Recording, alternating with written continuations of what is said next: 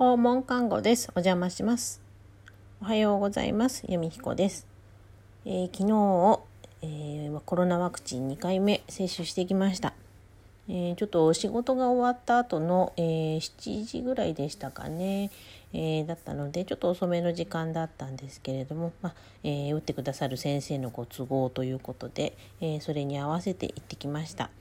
で注射は1回目と変わらずほぼ痛くなく終わって、えーその後ですね、えー昨日の夜中ぐらいからちょっと肩が痛くなり始めました。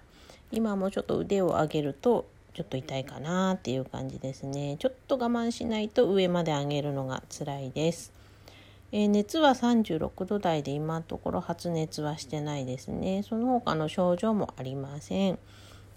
ね、またちょっとこれからどうやって体が変化していくかわからないので、えまた随時、えー、Twitter で報告してたまに配信したいと思います、えーそれでは週末皆様穏やかにお過ごしください。それでは皆さんの耳からおいとましたいと思います。お邪魔しました。